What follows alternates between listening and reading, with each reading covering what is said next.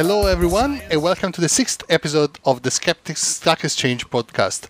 Uh, this podcast is hosted by Marco Ciacconi and Steve Lundqvist. Good afternoon or evening or whatever time it is that you're listening. Thank you so much. So today we're going to talk about um, quotes. So what are quotes?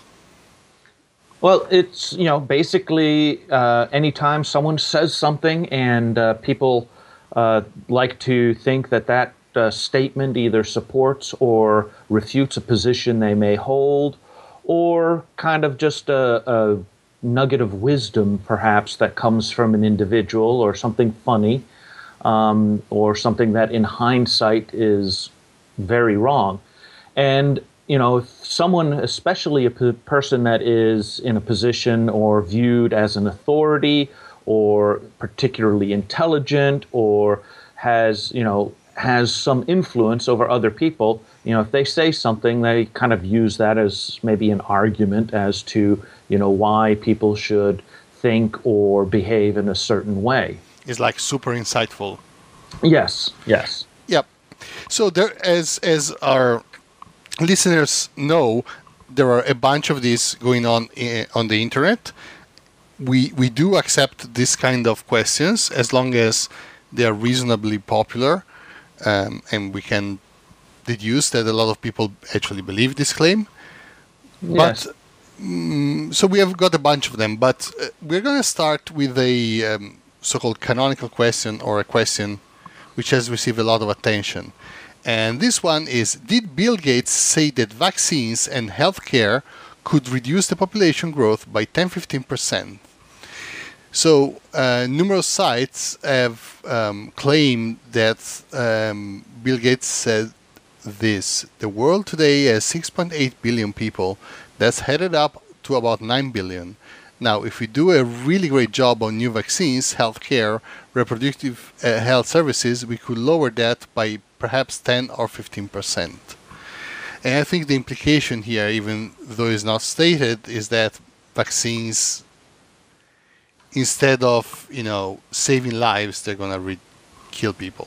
Yeah, well, actually, in the question, he does. They, it's, uh, you know, s- treated as an admission of his malicious intent uh, behind these programs as population control measures, whatever that may be.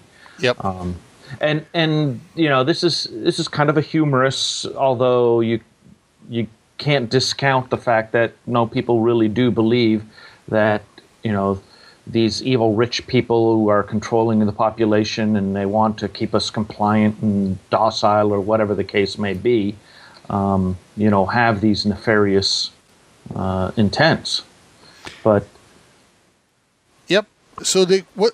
What is the answer here? Um, the an- there is an answer by uh, Nomina Gentis, and is a highly voted answer.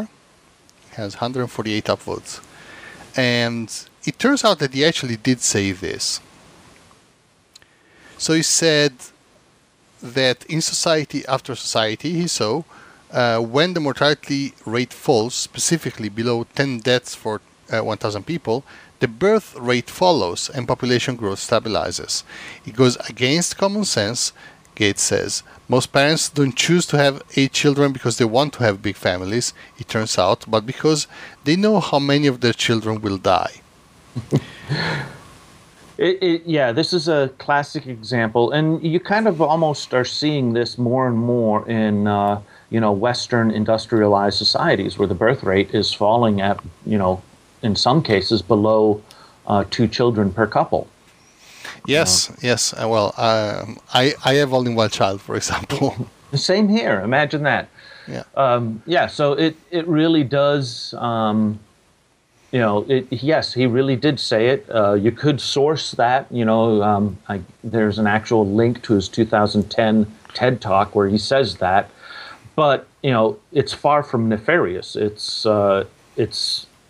humanitarian. Uh, absolutely. And, you know, it's, if you remember, China has tried to reduce their population growth very aggressively, and that led to a lot of, lot of problems. And they did it uh, directly, right? So they did it by not letting people have uh, more than one child. Yes, yeah. It, so it was a different approach that uh, probably, again, kind of goes against perhaps more instinctual uh, um, ways that uh, humans operate. I, I would like to comment that uh, you know, before people go and think that they're, you know, wow, who could believe that uh, it is a nefarious thing? One of the deleted answers is actually a direct, yep, you know, Bill is a huge advocate for eugenics, or his dad was, and is being sued by India for, you know, the vaccines that killed fifty thousand children and things like that. So, yes, there are people, they even come to our site, um, you know, that actually believe that there is still a nefarious uh, you yeah. know, there, behind this. There are actually two questions, uh, two answers of people that they just said no. Yeah, this is obviously obviously is the devil. So, it, it, and again, uh, you know, the one thing, and this kind of shows a little bit about uh, you know, quotes and why sometimes it is hard uh, to address them skeptically, is that a lot of people ask for interpretation. So unless, you know, the quote has been sort of quote mined and there's the context around it to really give the interpretation meaning, um, you know, it can make it for a difficult uh, question to answer. This case, it wasn't that difficult to answer because the entire talk is there and uh, yep. he s- explicitly states. Yeah, their, their quotes are, are really, really difficult. This one was a was a an example in which it's it was actually easy. But yes. we're going to see cases in which it was much more complicated, and we'll yeah. see why. Yeah. So if, if you guys are asking questions about quotes, use this as an example, please. And that's question three one zero four two, just in case uh, you want to look it up.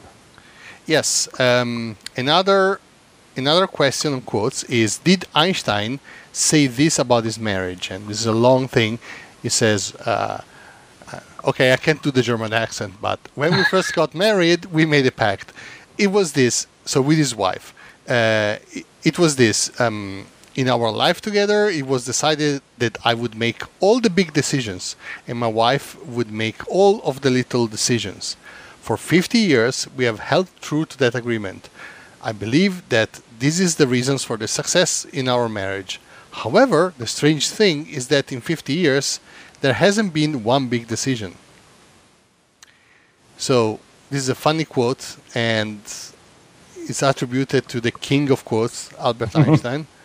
Yes. Um, I, I love the first comment in that. Uh, you know, someone quotes, "Did Einstein say?" And their answer is probably not. Yeah. Um, you know, and this is a perfect example of someone. Uh, you know, you know, when Einstein was alive, he was as big a celebrity as any um, movie star, you know, that we treat in uh, this day and age. He was the end-all, be-all authority on everything, anything, because of his uh, perceived extreme intelligence. And that intelligence should apply to everything in life, the universe, and how you should live your life. Um, and, you know, posthumously, he has said some amazing things. Of course. in this case, in this case, so there are a bunch of answers. Actually, one is mine here, um, mm-hmm. but certainly not the most upvoted. So the most upvoted is by Odd Thinking, uh, which is our one of our other moderators on the site, and he dis- debunks the quote by making the, the following argument. Uh, Einstein was married twice. The first marriage uh, was to Mileva Maric, and uh, lasted sixteen years. The second marriage was to Elsa Lowenthal, which was his cousin, if I'm not mistaken, and mm-hmm. it lasted seventeen years. So, no fifty-year wedding, therefore, it's yeah. probably it's probably not correct. It could yes. be distorted. Now, um, you know, so this is an interesting one, and this is one of the reasons we don't like quotes that much, is that you're trying to assert a negative. Um, however, um, one of the other answers in here that also is quite highly upvoted by Dave PhD, um, that I kind of like, he does go and try to find, well, who did say that and where does that come from? And it's attributed to actually uh, a few places. Um, you know, uh, Garson Cannon, um, was a book uh, author that uh, wrote a book called Hollywood Stars and Starlets, Tycoons and Flesh Peddlers, Movie Makers, Money Makers, Frauds and Geniuses, Hopefuls and Has-Beens, Great Lovers and Sex Symbols. Whew! And he does, you know, attribute it to um, Albert Einstein in his book.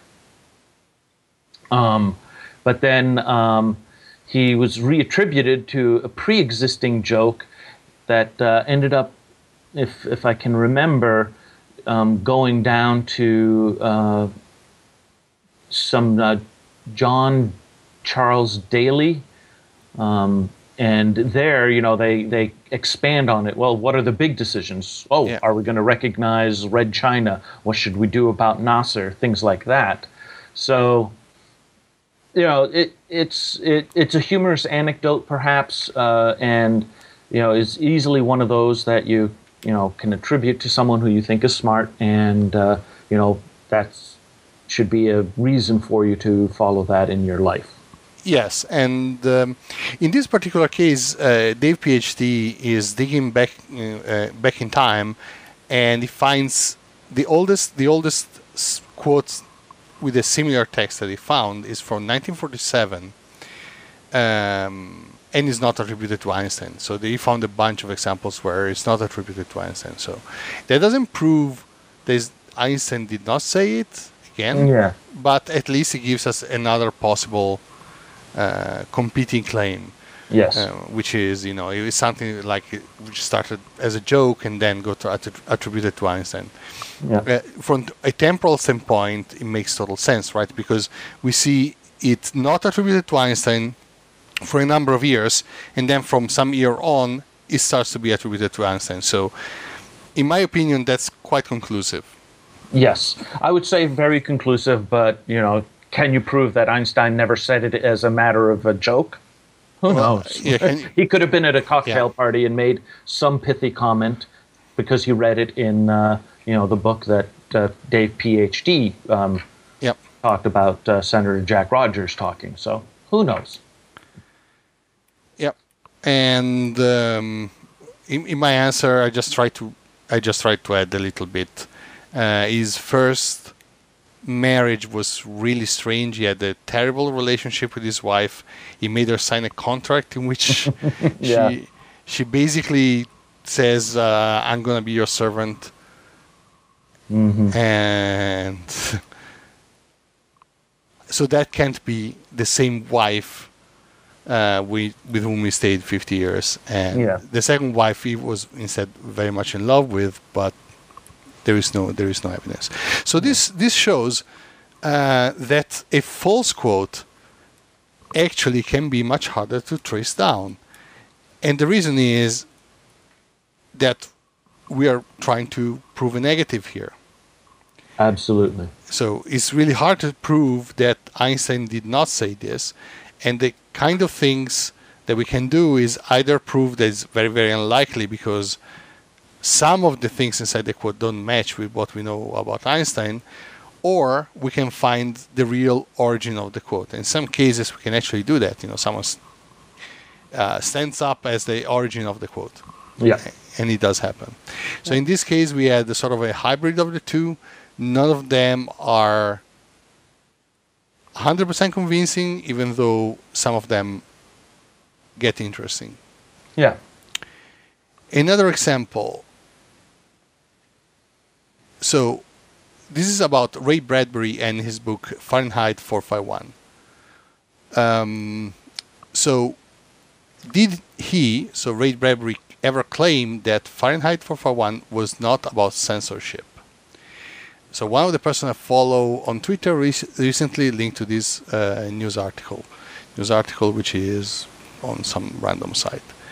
Uh, basically, Ray Bradbury says uh, the main theme of the book is not the role of the mass media and its effect on the populace. Um, nobody uh, accepts this as a true th- theme of the novel. And what else does he say? That the perfect example of this was a time where Bradbury himself was giving a lecture on the novel to a class of college students, and upon casually mentioning the theme of the novel, was the dangers of television. He was stopped in his tracks by someone loudly exclaiming, "No, it's about censorship." So did these kind of things ever, ever happen? Oh, so th this is actually, again, uh, a good one, um, because you can actually find source documentation where Ray Bradbury did say specific things. Um, I guess it helps if you've read Fahrenheit four fifty-one as well. Um, and again, I, I think it's, you know, probably a quote that may make more sense to the people who haven't read the book more so than the people who have read the book. And I think there may also be a little bit of, um, you know, some interpretations uh, that, um, you know, people are unsourcing these particular quotes and then uh, saying, well, you know, it's scandalous. Um, so we have an answer from uh, Dave PhD. We seem to say his name quite an awful lot. Yep. Um, and, and he does have wonderfully sourced um, answers. And uh, there is an actual ray bradbury dot com, and uh, he talks about it.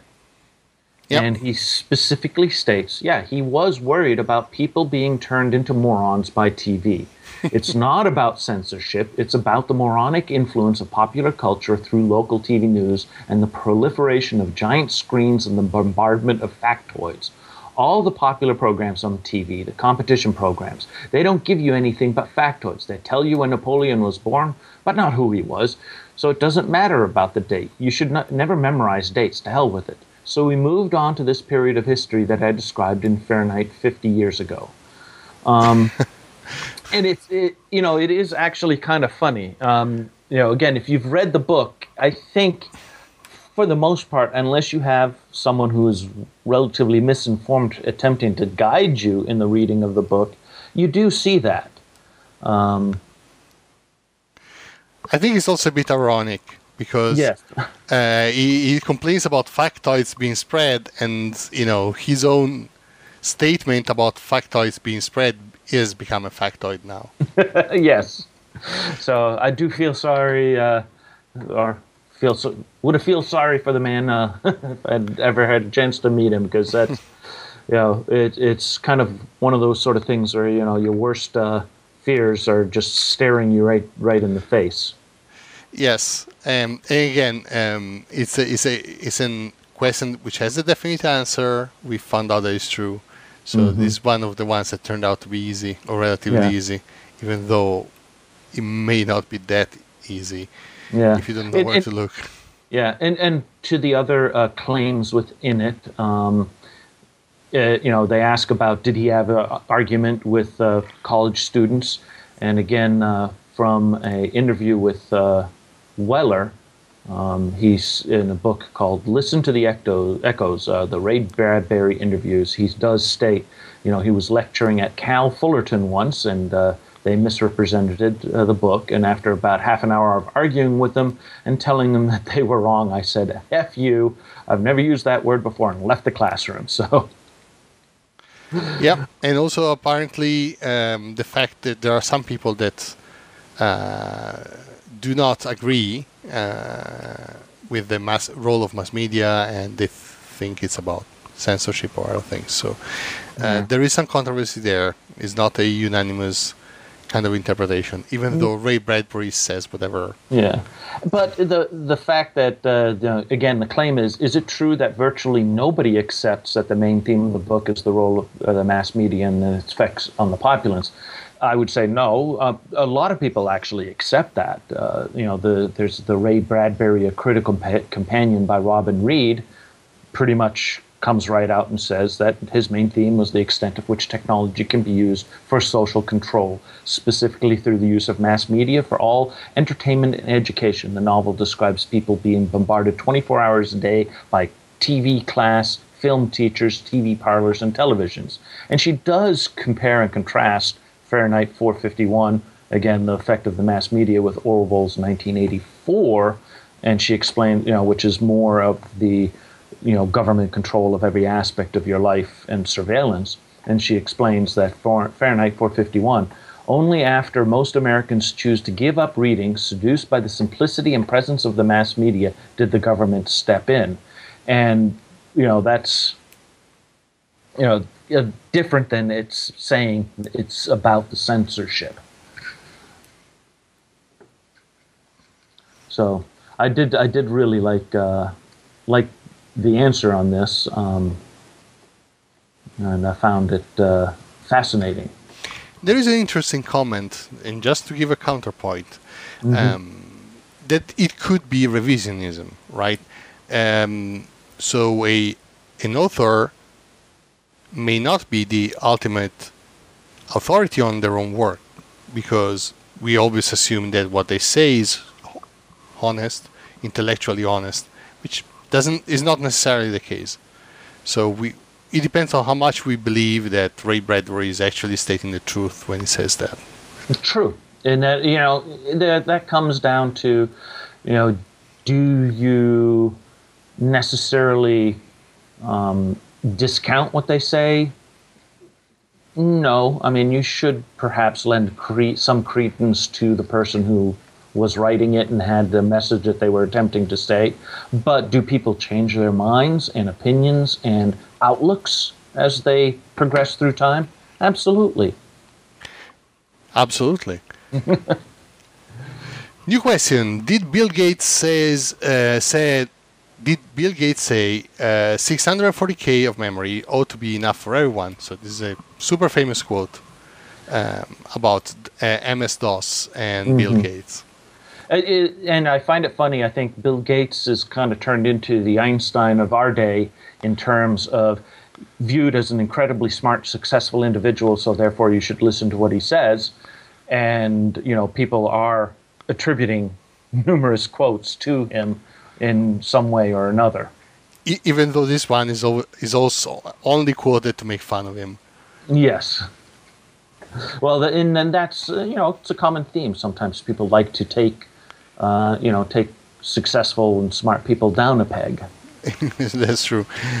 Uh, there was. Um, it, it, it's also true that the six hundred forty K limit was something that I think I think it was I B M put in the, the P C, and it was a it, it was a real problem for O S the O S developers and um, for application developers. Mm-hmm. So. It was a big, big annoyance. There were a lot of workarounds which were really terrible, and so that's why that's why people quoted it, you know, all the time. It says, "Ah, Bill Gates, you know, makes this crap operating system, and he, he was convinced that we would never need this much memory." uh, and I think too, you know, in the nineties, as Windows was really, really taking off, it was quite the memory hog at that point. So they kind of used that to that. you know, misattributed quote to, to him to kind of throw back in his face, you know, why are you developing this operating system that hogs so much memory? So, okay, so Bill Gates himself did address this twice, uh, in, according to the Joz, Jozaz, I don't know how to pronounce his username, you people with extra Z's and such in your names.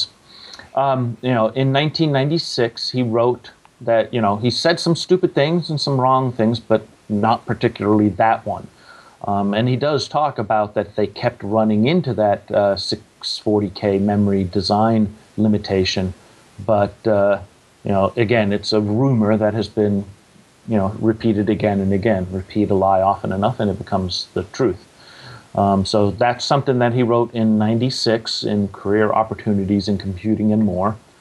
And uh, then in uh, two thousand one, um, a U S News uh, article in the Business Times, again, says, you know, he talks about the pain the industry was going through with that I B M P C limitation uh, at six forty K. And, um, you know, other people have talked a little bit about, uh, you know, that the limit actually came from the processor that the I B M guys were using and how uh, it was addressing certain blocks and things like that. So, you know, it's it's a fascinating technical question, and, you know, I can see where some of that comes from. But unfortunately, no, he didn't say it in that way. And there is another question that says the, the evidence is inconclusive. I have checked that source, and I don't really agree with it, with, the, with this user, Stighammer. Uh, if you actually read the source, is uh, is sort of debunks. So it agrees with the other two answers. So the one by Josas and the one by Thomas O, which also says no, uh, at least yeah. according to Wired. And if we go and look at uh, what Stighammer linked to, which is quote Investigator, he, they have found uh, other instances of uh, different people um, originally saying this. So it was a common sentiment, but some people uh, actually said that. For example, uh, Jerry Pournelle, who was a computer columnist and prominent science fiction author, um, who actually said, and this is true, uh, my first mi- microcomputer had twelve K of memory. When I expanded to sixty-four K, I thought I had all the memory I'd ever need. I, you know, I, I know better now. Yeah. And and this has been a problem over and over and over. Uh, so I don't know. Yeah, and, and um, uh, Mason Wheeler makes a good comment as well.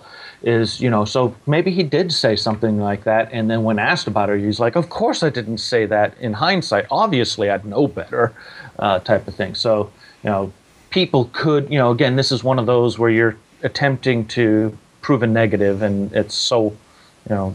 That's one of the reasons we don't particularly like those types of questions.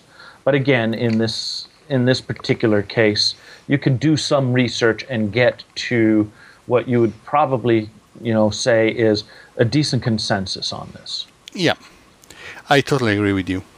Mm-hmm. Now a new a new question about the quotes. Um, actually, no, this is not about the quote. Uh, this is about Hillary Clinton, and we're yeah, gonna have. Questions. Yeah, questions about, about Donald Trump and Hillary Clinton are popping up like crazy. Uh, I wonder why. Um, so we have a, at least a, a couple of more months of that, I guess. Yes, unfortunately. Uh, I find uh, I don't don't particularly like these questions for a couple of reasons. In many cases, they're just due to like something that was claimed in the U S media.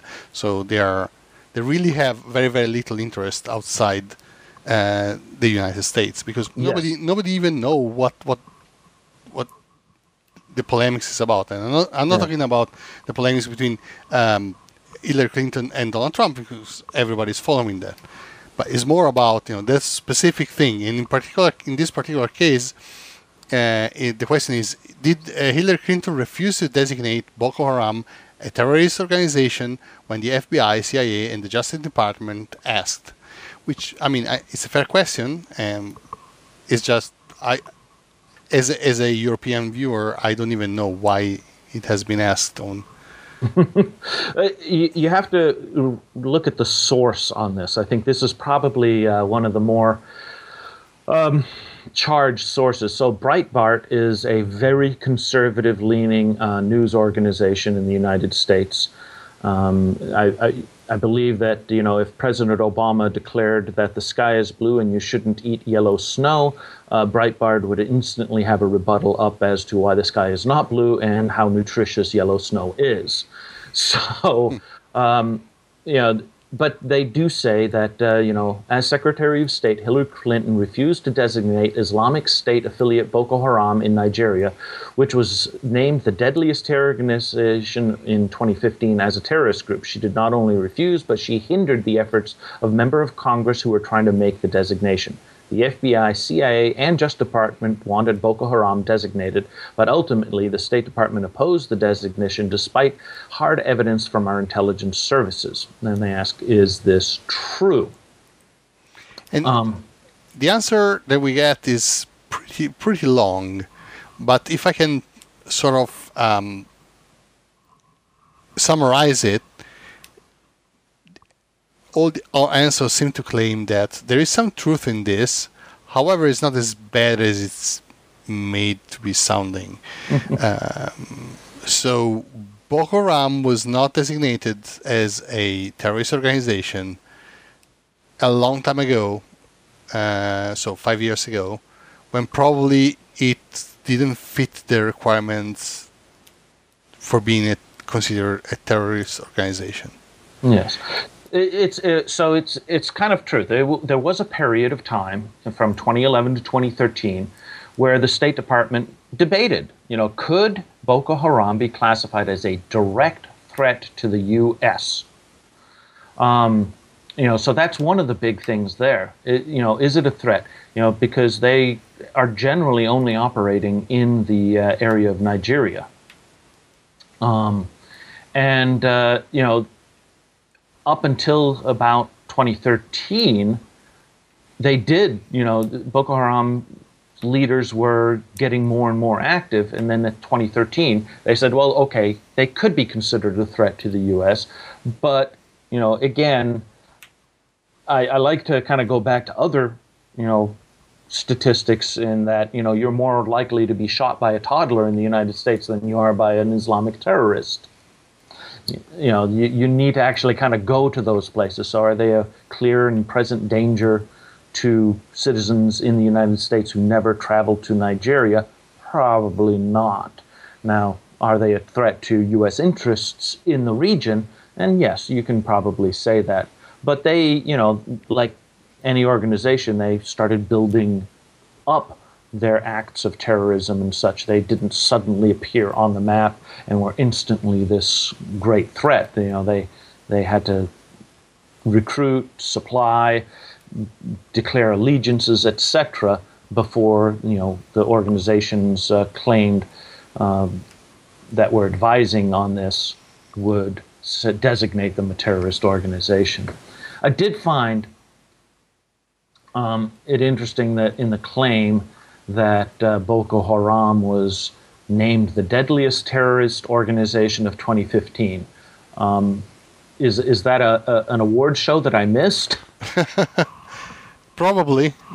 Okay, because uh, you know that that seems to be an interesting claim that I don't seem to be able to track down, um, and. The uh, you know, the other thing too is that, you know, does the F B I um, and the Justice Department as well as the C I A decide on, you know, which organizations are necessarily declared terrorist organizations and such? So again, there seems to be a lot of dubious and spurious claims inside of that quote from Breitbart that uh, you know, surely that there may be advisors, but you know, that doesn't necessarily mean that they get involved in those types of designations. Even then, I, I mean, I, I don't really get this. I mean, okay, let's say, let's say, even if it's true, right? What are we saying? That Hillary Clinton is like, you know, a friend of Boko Haram? I don't think she is. And you know, well, is it, again, Breitbart news site. They, that is the implication that uh, I would think they are attempting to push. It seems, you know, preposterous. Because, well, her and uh, President Obama founded ISIS too, and I'm sure Breitbart has run with those assertions by uh, Mister Trump. Yeah, but that's that's just because uh, President Obama is a Muslim. Yes, everybody knows that. Everybody knows that, and and Hawaii is part of Kenya. Yep. Next question. Have edible jars of honey been found in thousand-year-old Egyptian tombs? So there was a, a recent X K C D, which is a fantastic um, comic strip about technology and programming, for most of the part, or science, um, which basically claimed, or repeatedly claimed, which is already is already out there, um, that... Um, honey does not uh, go bad, and that there have been found um, some jars of honey still edible inside Egyptian tombs. Mm-hmm. It, and it's funny because in part of the claim they uh, cite a relatively reliable source, which is the Smithsonian, um, yep. that says, you know, modern, modern archaeologists excavating Egyptian tombs have often found something unexpected amongst the artifacts. Pots of honey, thousands of years old, and yet still preserved. Through millennia, the archaeologists have discovered the food remains unspoiled, an unmistakable testament to the eternal shelf life of honey. Yeah, which uh, has a bunch of caveats. Yeah, that's and, another question, but uh. yes. And I, uh, you know, I have to admit myself, uh, uh, when I saw something like this uh, previously, and I had seen it from, I believe, the Smithsonian, I accepted it. So here's a good case to practice uh, scientific skepticism, I guess. Absolutely, and Sean Duggan uh, has found that there seems to be no clear evidence for this. Uh, the closest is found. Um, He is found that in nineteen oh seven, uh, the explorer Theodore Davis, regarding the tomb by Yuya and Tjuyu, uh, he found something they thought it was honey, but it subsequently proved to be natron, which is a different Egyptian thing, which I absolutely don't know what it is. And I believe it's a plant derivative as well, but like uh, a sap. Wow. Natron. Natron is a naturally occurring mixture of sodium carbonate, deca- decahydrate, and about seventy percent so- sodium bicarbonate. Ah. So it's, it's just like a dust. And what does it do? Well, I encourage you to look at Wikipedia. And that's what I'm doing. uh, it's just a type of soil or, or stone. Yeah, it's a salt mixture. Um, yeah, maybe they use it to... For wait, preservation. Wait, wait, wait, wait a second. So natron is is basically s- sodium carbonate and sodium bicarbonate, right? So it's a white yeah. powder.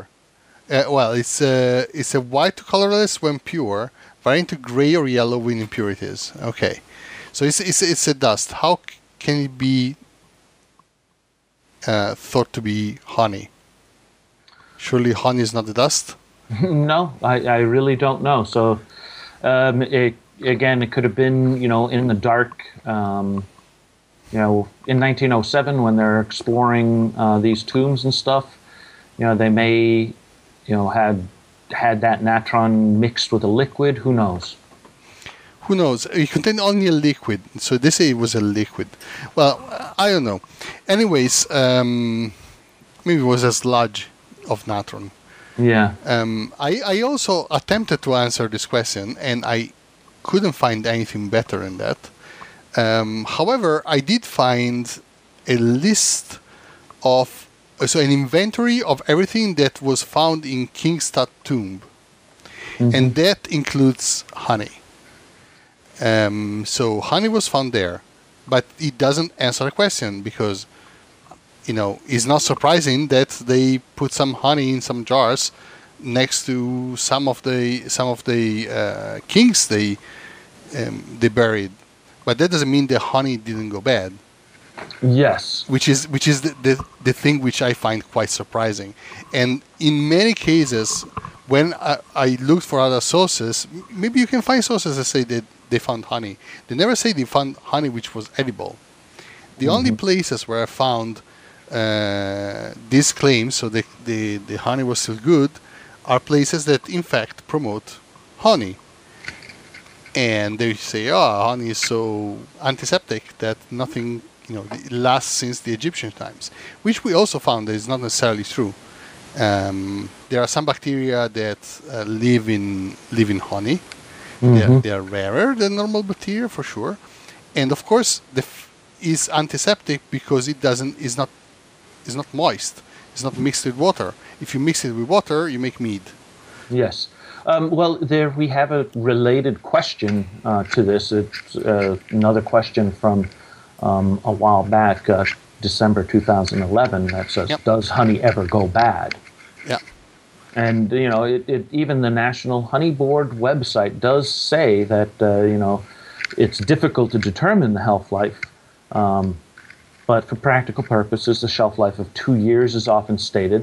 Uh, properly processed, packed, and stored, it can retain its quality for a long time. But you know, if it, you can have chemical changes, you know, it darkens, it loses its aroma and flavor, or it crystallizes. Yeah, uh, but I mean, this this stuff is fine. The problem the problem is that if it gets mixed with with water. Some stuff, or with water, or with some specific bacteria, then it can go bad. It can yeah. contain. Uh, also botulinum, I think, or some other uh, really, really bad uh, bacterial infections. Yeah. So they have a shelf life, not because the material inside never goes bad or goes bad. That's almost never the case. Any yeah. pretty, pretty much anything which is inside this jar is sterile. You know, it's been boiled. Yeah. So as long as the jars, if you have if you have beans, they're gonna be good. The problem is when this kind of stuff, uh, when when the uh, packaging s- starts leaking, or it gets broken and so on, and, and that's why they have a shelf life. If the yeah. packaging is perfect, then it's likely that most of these things are actually pretty safe. Yeah. So, in, in, an interesting question. Um, you know, it, it definitely made me, uh, you know, think about, you know, my preconceived notions on that and uh, the sourcing that I had heard about it. And Absolutely. I do kind of love the X K D, X K C D comic that they did. You know, he's he's now a, uh, you know, a Egyptian uh, pyramid honey truther. yeah. So uh, you can find that joke on uh, w w w dot x k c d dot com uh, slash seventeen seventeen. Yes. Um, other interesting question from the past couple of weeks is, are refugees in the U K, so political refugees in the U K, holidaying in the countries where they fled from? So the Daily Express, which is an English tabloid, claims that um, we have people in this country who have uh, come here, claimed uh, asylum, and then went back on holiday in the places where they claimed asylum from. So if I am uh, claiming asylum from, I don't know, uh, Syria Iraq. or Iraq, then I go back to Iraq for, for the holidays. uh, now, th- this one is one of those where you just have to kind of look askance at the person making the claim and going, are you, you know, insane? Uh, it, apparently, it comes from the claim by an M P by the name of Adam Holloway, who thought that his barber, who happens to be a refugee, wasn't available one day. Um, it, the the source uh, from The Guardian says, you know, we have people in this country who come here, says Holloway, and I couldn't have my hair cut the other day for that reason. Oh, God. And, you know, so his barber um, did reply that, well, yeah, I wasn't available that day, but I wasn't in Iraq, where I'm a refugee from. I was in Great Yarmouth. yeah. So, you know, he did go on a holiday. That part is true. He just didn't go back to the um, country that uh, he was a refugee from. Um, it, I, it it it almost boggles the mind how someone could make such a leap. Now, I will state there are instances where people who are refugees from, you know, war-torn areas and such have gone back to those war-torn areas, but they're not going on holiday. Um, some of them are attempting to sneak back in order to maybe extract family members, or to, you know, if there's uh, other types of upheaval going on in that area, are attempting to, you know, bring aid to, you know, um, their fellow citizens uh, from the war-torn area. But those instances are relatively rare. Yes. And that that can probably happen, and, and in fact there is another another answer sort of getting to that point. Mm-hmm. Uh, and then you can also look at uh, um, you know, the claims where someone may be a refugee from, say, um, you know, Lebanon during the Lebanese Civil War back in the eighties, but if they go back, you know, twenty years later, thirty years later, it's not. Again, it's not the same thing. The conditions have changed in those number of years. Yeah, absolutely. I, I used to work with a friend who was Cuban, and he ran away from Cuba, and he was a refugee. Yeah. And and then one day he went back on holiday. I mean, but he, he left Cuba when he was five, and he was like thirty. Yes. So, again, there's, you know...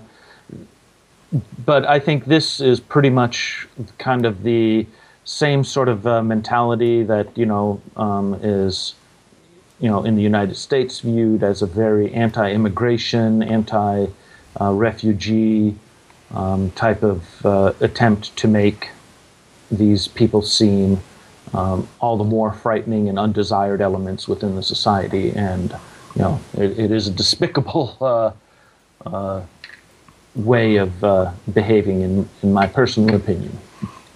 Absolutely. Um, so let's uh, let's do some shoutouts to uh, the best best users uh, in this last couple of weeks, and um, we're gonna go quickly because we are already over forty-five minutes. But the names are Tim, who did in last week did three hundred ninety-three rep, Rugon one hundred seventy, Jane Duggan one hundred twenty-five, and Jason R uh, one hundred three. Yeah. Um, yeah, so Tim had uh, some great uh, answers again. Uh, he, one of them was uh, the refugees in the U K uh, holidaying in the countries that they fled from, as well as uh, addressing the claim that uh, Tyrannosaurus rexes were once herbivores, and then talking about the uh, state of Texas having the worst maternal mortality, mortality rate in the developed uh, world. Uh, so excellent ec- answers from Tim. Uh, Yes, um, Rogon also has um, a few answers. He's got ten answers. The two biggest ones are one about uh, whether there are thousands of Islamic terrorists entering the United States, which I think is a claim by Donald Trump. And another one is, did Saul Alinsky dedicate a book uh, to Lucifer and act as Hillary Clinton's mentor? So, yeah, politics. Uh, yeah. Instead, Jan Duggan or Ian Duggan, uh, depending where he's from, um, he has been here for a long time. Yes. And he is given many answers, asked many questions. In in the last week, uh, he talked about Bhutan. Mm-hmm. He answered about Bhutan. Yeah, which is uh, an interesting question and, and a decent claim. Um, so Jason R., uh, one of my personal friends, uh, was asked, answering a question about eating uh, diatomaceous earth, and does that have any benefits? Yeah, I, I don't really want to know. Probably not, I guess.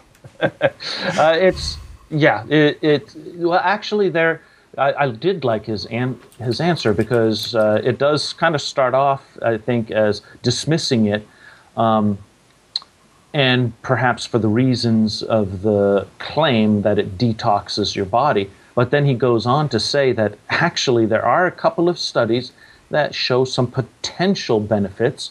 However, they haven't done much studies. One of them is perhaps lowering cholesterol, and the other one is uh, benefits to bone health. But um, you know, the same effect could be m- made from ingesting any other form of silica, such as sand, glass, or whatever it may be. So, um, last thing, welcome to a new user. You chose David C., a user that comes from Cross-Validated and Quantitative Finance and Data Science. So, welcome, David C. Uh, he's been a member for four days now. And yeah. I hope you have fun. And, and I hope I hope you get a chance uh, to ask or answer some uh, questions on the site. Um, we don't bite. Well, I do if you ask nicely. So, uh, thank you very much, everyone, for listening to this uh, sixth podcast. And thank you, Steve, for um, chatting with me. Well, always a pleasure, Marco. And uh, again, if anybody else would care to join us, uh, I would be more than uh, happy to include you in on the discussions and the planning for these podcasts, as well as if you have ideas for what we should uh, focus on next in terms of our canonical and follow-up questions. And with that, I think it's time to say goodnight to everyone. Good night and thank you. Okay, bye-bye. A particle is essentially a set of relations, set of relations that reach outward to connect with others.